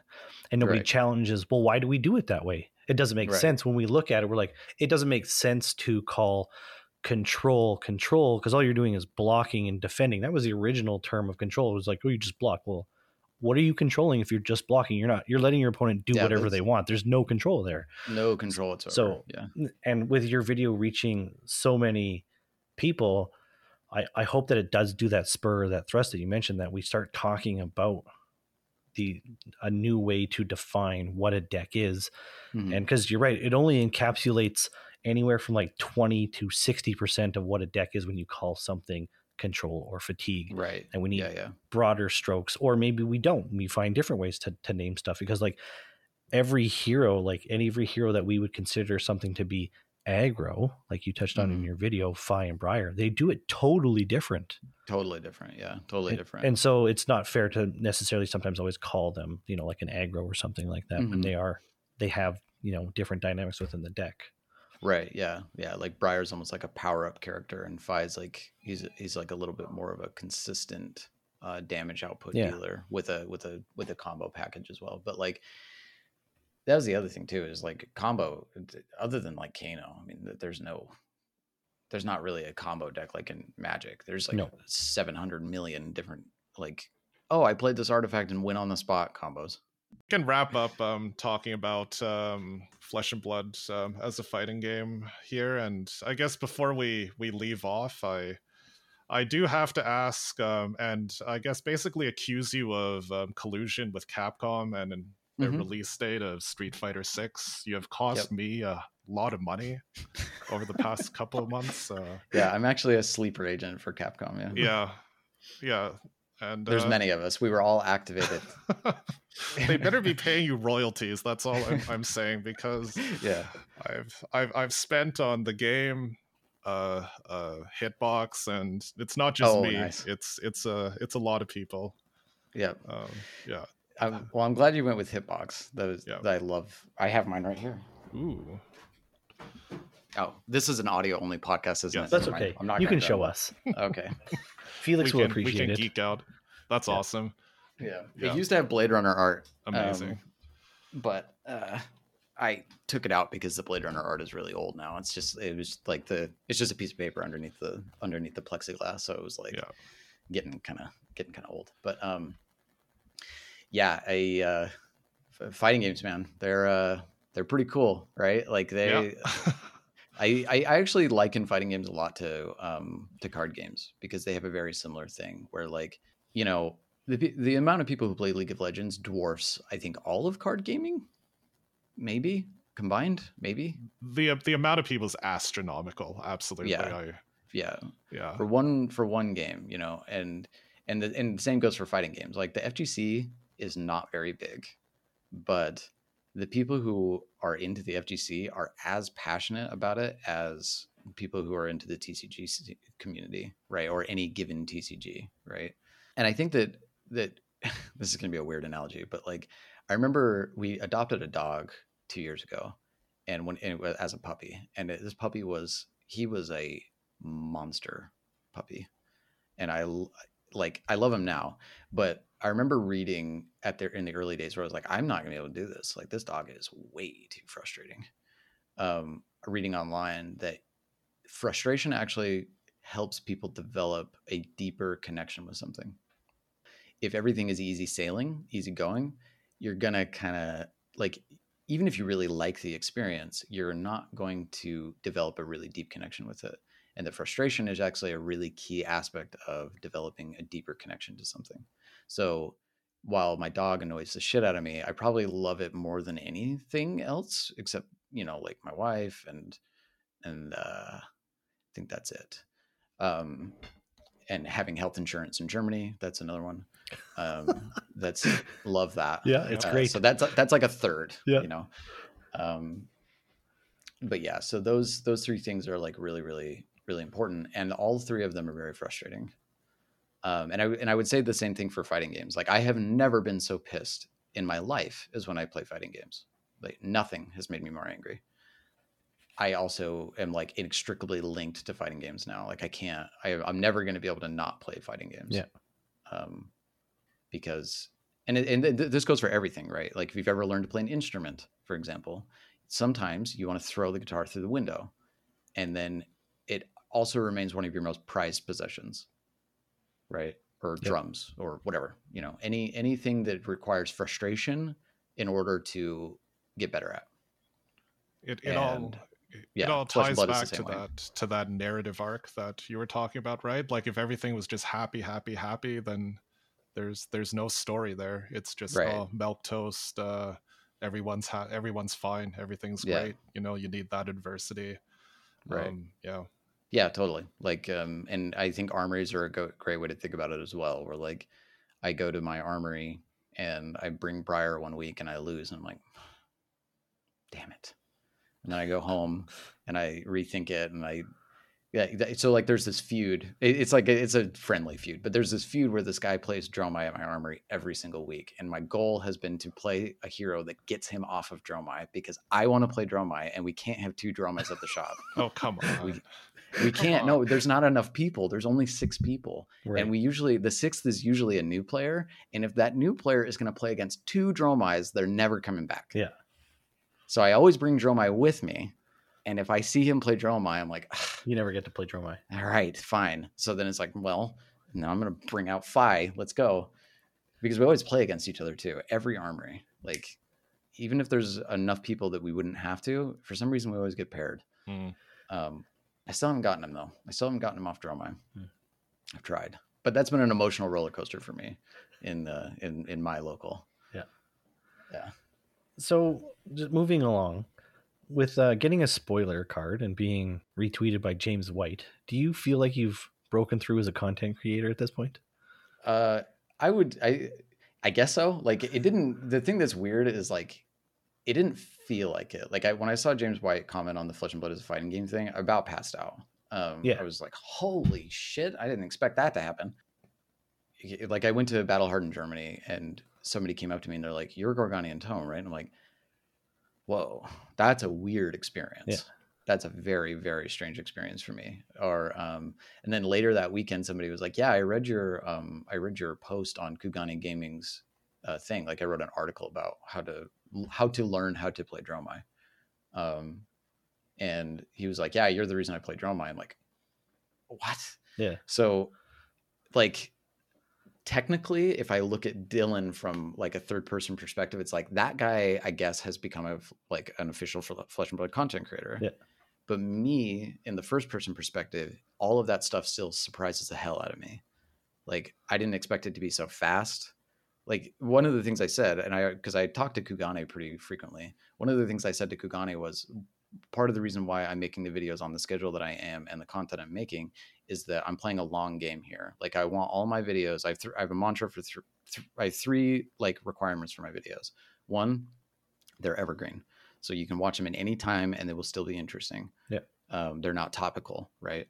Um, I mean, if they're topical, it's by happenstance, like Prism, like the the the Phantasm video coming out at the same time as Dusk Till Dawn, or Flesh and Blood is a fighting game at the same time as Street Fighter Six.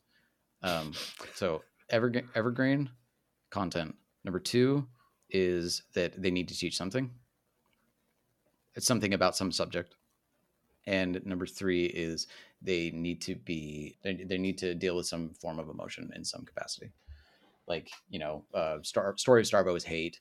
Um, Flesh and Blood is a fight scene is like the literally just emotional roller coaster, yeah. and um, Flesh and Blood is a fighting game is like this um, oh, I forget, I can't remember what I described the emotion to. But anyway, well, I'm not, I'm rambling. I'm not talking about the, the question here.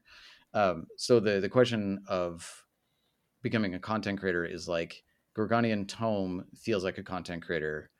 Dylan is still struggling with that concept. Fair enough.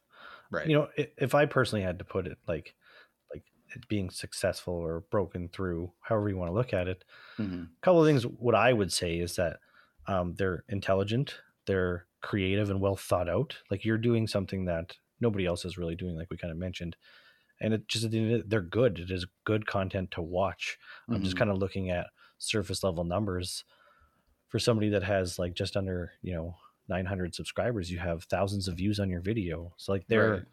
they're they're reaching out to people. They're they're enjoying that content. It, it, it looks right. like and yeah. So, you know, what you're putting out is good quality content, and, and Mm-hmm. you're probably going to see that. The, yeah, the word, one, sorry, oh, the word content doesn't even feel appropriate because, I mean, the word content even bothers me when it's being used to describe something that's thoughtful, that's artistic, yeah, that's well crafted. Yeah. Like these are, the, these are works of art, right? Like, right. Yeah. That's well. That's that's actually something that's really interesting to me because I put this out on Twitter in the early days of Gorganian Tome, and I was like, I don't like the term content creator for any content creator, because content creator is like job haver or work worker. You know, it's like, what do you what what do you mean? Like yeah. a, a content creator, it doesn't that that that's a I, I, understand why people use it and I use it all the time now because it's that is the accepted terminology Mm-hmm. for it. But um but like I I don't feel so much a, a, content creator as I do a writer, right? Or like um I don't feel like you guys are content creators, you're interviewers, right? Yeah. Um and because that's a very different thing, right? If you if you say everything is a content creator, then content is just kind of this like gloop of things that are vaguely associated with something.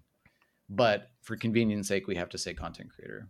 Um, and and so yeah, I well I, I, agree with both sides. Like I agree with you, um, Felix, in, in the idea that that like I don't view my videos as like content. I view them as like individual pieces that I worked on, right? And Mhm. the channel is like a, the collection of them. But I also totally understand why people think of it as like, oh yeah, he's a content creator anyway, uh, what was I? There was something else I was going to say about that. I think it's gone. It's okay. Yeah, We've been dabbling We'll for a while part. here. Yeah, I guess just one more follow up question Sure. to the idea of the channel. Um, Mhm. Do you have any ultimate goals or any thoughts that you might want to spill to our listeners about what the future holds for the channel? Sure. Yeah. Um, so for me, like the success came a lot sooner than I thought it was going to come. Like I, I remember back in the early days of like Flesh and Blood as a fight scene and um, and Story of Starvo. So early days. This was like literally five months ago. Um, is like I, I remember being very heartened by the idea that not so much the views, but that I had like 300 views and 20 comments and that to me was like this is awesome This is a this is this is really good, and this is indicating to me that the people who like this really really like it because I the whole reason why Gorganian Tome exists is because I wanted to watch it. I wanted to watch Rhystic Studies of Fab, and I kept hoping that it was going to come, and it wasn't coming, and I was like, I'm just gonna do it then, right? Like I've always operated on this idea of like if you want to, if you want to read a book that reminds you of playing Bloodborne. I've said this on another interview actually. If you want to, if you want to read a book that reminds you of playing Bloodborne, and you go look for it, you can't find it like it's really hard to find a novel that really reminds you of playing Bloodborne. Like, yeah, you can go read H.P. Lovecraft, but you can't go read um, a book that reminds you of Bloodborne, like action packed, eldritch horror, um, but with a sense of like ethereal madness and and and frightening horror, and um, but the horror is borne out through the violence, right? Like the closest thing I can think of is like Cormac McCarthy's The Road, but that's a Western novel. And so my my whole thing is like if you can't find that thing that you wished existed that's probably a good indicator that you should be doing that thing. Yep. Right?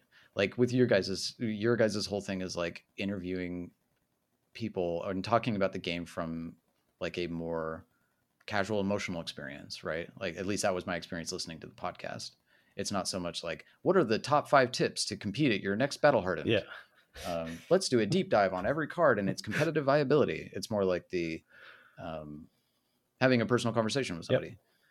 and that actually doesn't exist, right? Like, that, well, I mean, it does now in the in the IP2 podcast, but like, other than like Tommy Fresh, but Tommy Fresh kind of comes at it from a different angle. He's almost like kind of he's got like a library of people that you know, and he's talking about more topical things. Where this your guys' stuff feels a little more evergreen to me like it's it might be a little hard to go back and listen to an old fresh and buds episode right not to say that that's bad it's nope. just it's two different types of content yeah. so the the thing to get to the question now uh, five minutes after rambling is that the goal for the channel is really to just keep putting out like new things to get the community talking. Like my ultimate goal for the channel is for people to talk about the game differently as a result of the videos. To change the conversation and to kind of to get to get people to think about the game in a different way. And i'm the way i'm choosing to do that is to just continuously come out with surprising things that i don't think anybody ever expected before about the way to think about flesh and blood. Yeah. right um because like yeah it's just that that's I'm not a good enough player to ever make a splash in that way. I will never like come up with like the craziest deck that's gonna, you know, like holy shit, this recontextualizes everything we thought about Flesh and Blood. But I will probably come up with a really cool analogy, and so I'm gonna lean into my ability to come up with cool analogies. You know, um, I, I think you're the perfect person for it with your background and your mm-hmm. education, mm-hmm. and you know we've already seen it in the few videos that you put out that you've talked about things that probably nobody or very few people have thought of and looked at it in right. a different light.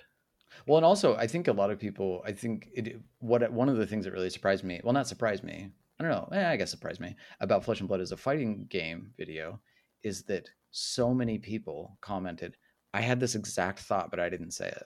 I had this mm-hmm. exact thought. I'd been thinking this when I played the game, but I didn't. I didn't have the words to describe it, or like um, I'm so glad that you put this out because this is what I've always thought about Flesh and Blood, and I've said Mortal Kombat, but I didn't really think t- too much into it. Yeah, and it's like cool.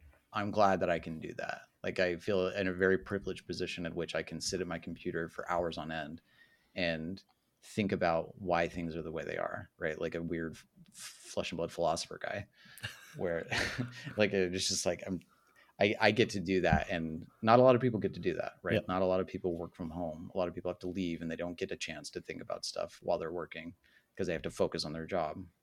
Yeah so that i can do that for people is really cool. That's a really fun amazing experience for for me to be able to um, put to words what a lot of people are already thinking. Um, yeah.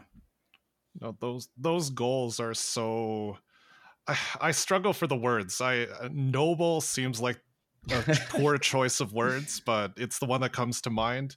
In in that your goal is not to achieve a certain number of followers or to achieve a certain amount of views or Mm. comments, but but to change the conversation, which is something that you already have done, and and hopefully will be able to continue to do.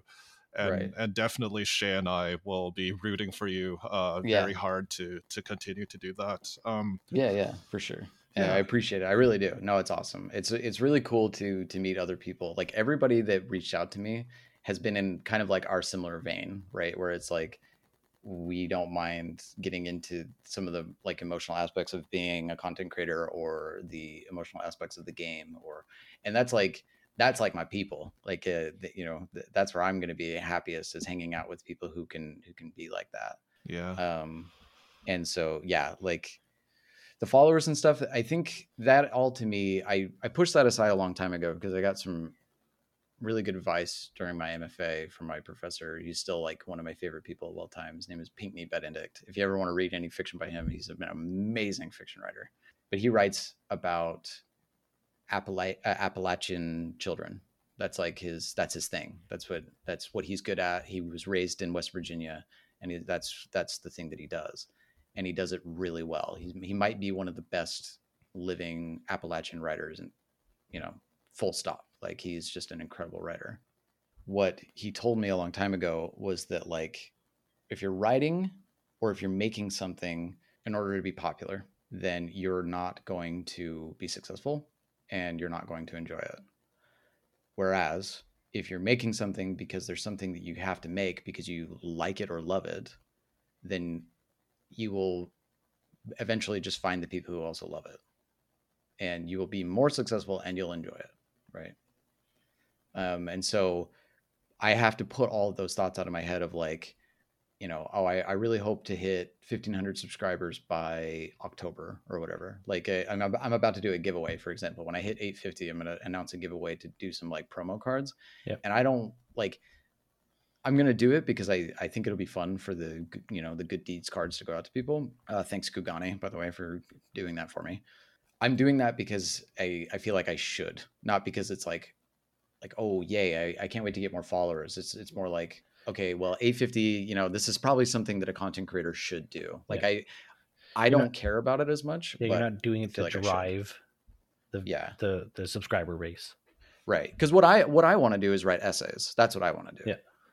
I don't care about the number i i just want to write essays but i should do it like i this is like a eat your vegetables moment of like okay i'll do the giveaway you know Yeah.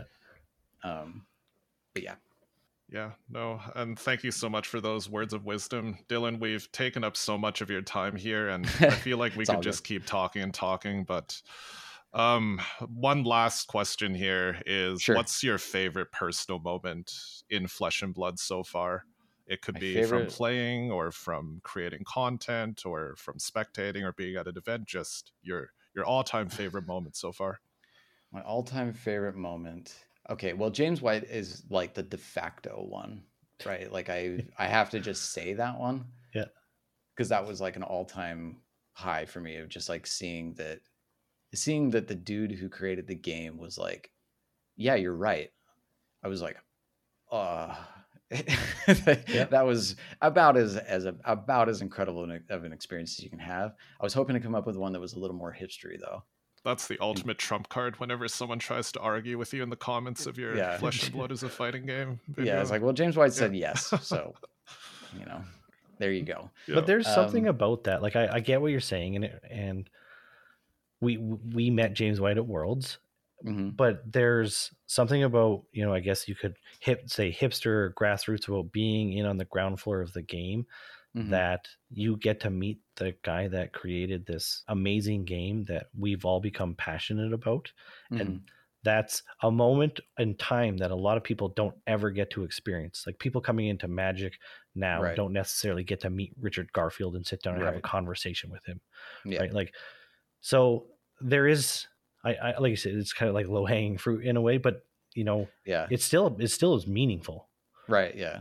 I mean, in terms of like being a part of Flesh and Blood, having the creator of the game tell you that you were right about something is, I mean, just in, ter- it's got to be the, you know, it, it, can't even be a cliche, like it, because it's it's not used enough to be a cliche. Yeah. It's it just is the case.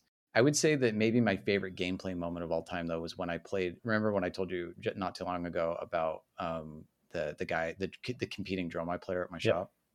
So we went to an RTN in Pyramidens, and um, I didn't know he was going because I went with my a, a couple of my buddies, and then we got there, and I was like, oh, there he is. He came, and so then we um, we went into the shop, and of course we get paired against each other because we always get paired against each other. And so when we were getting ready to do this d- d- do do our match, I was like, ah, here we go. Like this dude always beats me. Oh my god. But I'm but I I feel like we're relatively on par with Dromai. We get to the end of the game, and I had pitch stacked a command and conquer so that I could try and because we're talking like there's 30 seconds on the clock, and I draw that command and conquer. He swings with the ender eye. I pop it, and then he extends his hand across the table. That was probably like the most gratifying player moment. Yeah. Where it was like, because I don't get a lot of chances to play competitively. Like, there's just not a lot. So I do a lot of like competitive stuff either via Talishar or, um, you know, that, right? Um, and it's hard to feel those emotions when you're on like Talishar. Yeah. So yeah, for me, like doing that at an RTN, like a slightly, even if, even if it's just like an armory and a half, you know, it was still like, oh my god! And then I ended up bubbling out at ninth at that tournament. So the- bummed about that. always there. Yeah, gosh, I was so bummed. Yeah. because it was such a cool win. It was like my favorite win. Yeah. but yeah. So it'd be like James White, and then also popping my va- rival Dromai at the. RTN. Okay. Yeah. Well, Dylan, I think that wraps it up for us today. Thank you so much for joining us on this uh, adventure and deep dive into you and your channel. It was super enlightening for myself and Felix. Um, Yeah. Where can people find you online?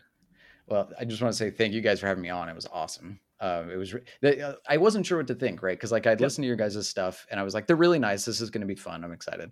But you know, you never know how it's going to go before you meet somebody. Yeah. But uh, this this was all- this was a really fun experience for me. Well, thank you. Um, to find me, you go to at Gorganian Tome on Twitter, or you search Gorganian Tome on YouTube, or uh, I guess you could do at Cathartigan as well. Although I think that that's going to get sunsetted soon Fair. because, like, man, I got a lot of followers from some of those videos. Yeah.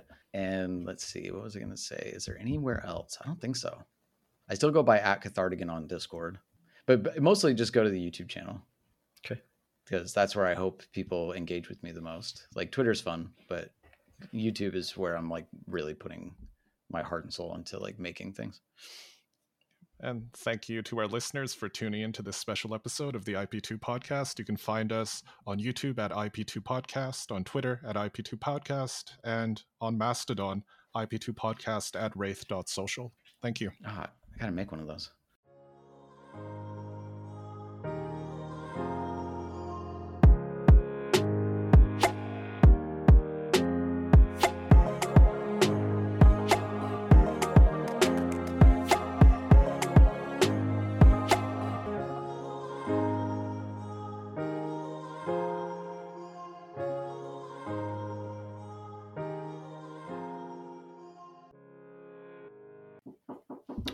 One second. Yeah, no worries.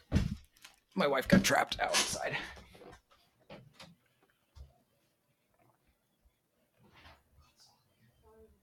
This should be pretty easy edit. This is way too much fun. Come on. Th- Let's do dude, this is no, no, no. I meant this section where Oh, he yeah. gets up. No, this is so much fun, and Yeah. Like again, we're like you know Alrighty. an hour into this, and I'm I'm just feel like I'm scratching the surface of this conversation with Dylan, and I don't know how much more time I wa- we can eat up of you, but this is a lot of fun. Like, Yeah. Yeah, this is really fun. No, I mean, you know, there's always we can always have me back on. I'm Yeah. fine with that. I love- um, I love that. Sorry, I just want to side note the the people that we've had on the the show. So everybody up to you and has been so passionate about every aspect that we've brought them on for, and Mhm. so like we're still passionate about the game. That's why we even have a podcast. But it's even Right, just re- reinvigorating of having these different conversations and these different aspects, and allowing us to like look at the game differently and Mhm. we talked to you know you and you just just the way you describe stuff i'm like i'm already excited about how i'm going to look at flesh and blood going forward from this day because i never really looked at it as a story driven game i looked at it as a mechanic game and i just really enjoyed the way the flow and Right. the way the give and take and like felix said we're board gamers and one of the things that got me into the game was that it's a um, all the cards are multi-use cards, and that's Mhm. something that hasn't really been explored in the board game um, world a lot, where Right. you're holding a hand of cards, and yeah, they do th- three different things, and you're like, well, what's the best way to do it? And Mhm. Flesh and Blood Mhm. Excels in that mechanical aspect of the game. Right. Yeah, yeah. Yeah, it's um it's just very interesting where like how backgrounds and and and various things like that can dictate the way somebody thinks about something Yeah. because where we started this podcast is I basically I've only ever thought of games as a different type of story generator, right? Like all of my favorite games, I don't for example, Total War. I don't know if anybody's ever played a Total War Big game fan. Yep. Love Total War Yep. games. And the specific reason why I love Total War games is because they tell me my own little unique story that nobody else gets to experience, right? This is it is my customized story based on my actions and various things that the computer does to create emergent narrative, right? And that to me is like the most fascinating thing in the world. Like I so I think about it all the time every day is is this concept of like emergent narrative and narrative being born from game. And so while some people might like I'm not a min maxer. Let's put it that way. Mhm. Like uh I do not find joy in min maxing. I find joy in in the narrative that the game can put out. And it, there's nothing wrong with min maxing either. I don't I'm totally fine with people who that that's how they enjoy the media. Enjoy the media however you like. I have no, you know, no no judgment. But for me, it's like I will t- absolutely take suboptimal things if it means that it tells a more interesting story for me personally. Yeah. Right. I will absolutely lose a game early if it actually has a good ending. Right. Like I will, I will allow myself to get killed by the the imposing faction in in Total War if it's like, wow, what a rise and fall. Like I, Mhm. he burned to the the king burned too brightly and died. Like, Yeah. ah, beautiful. Delete save. Deletes it. Uh, we, we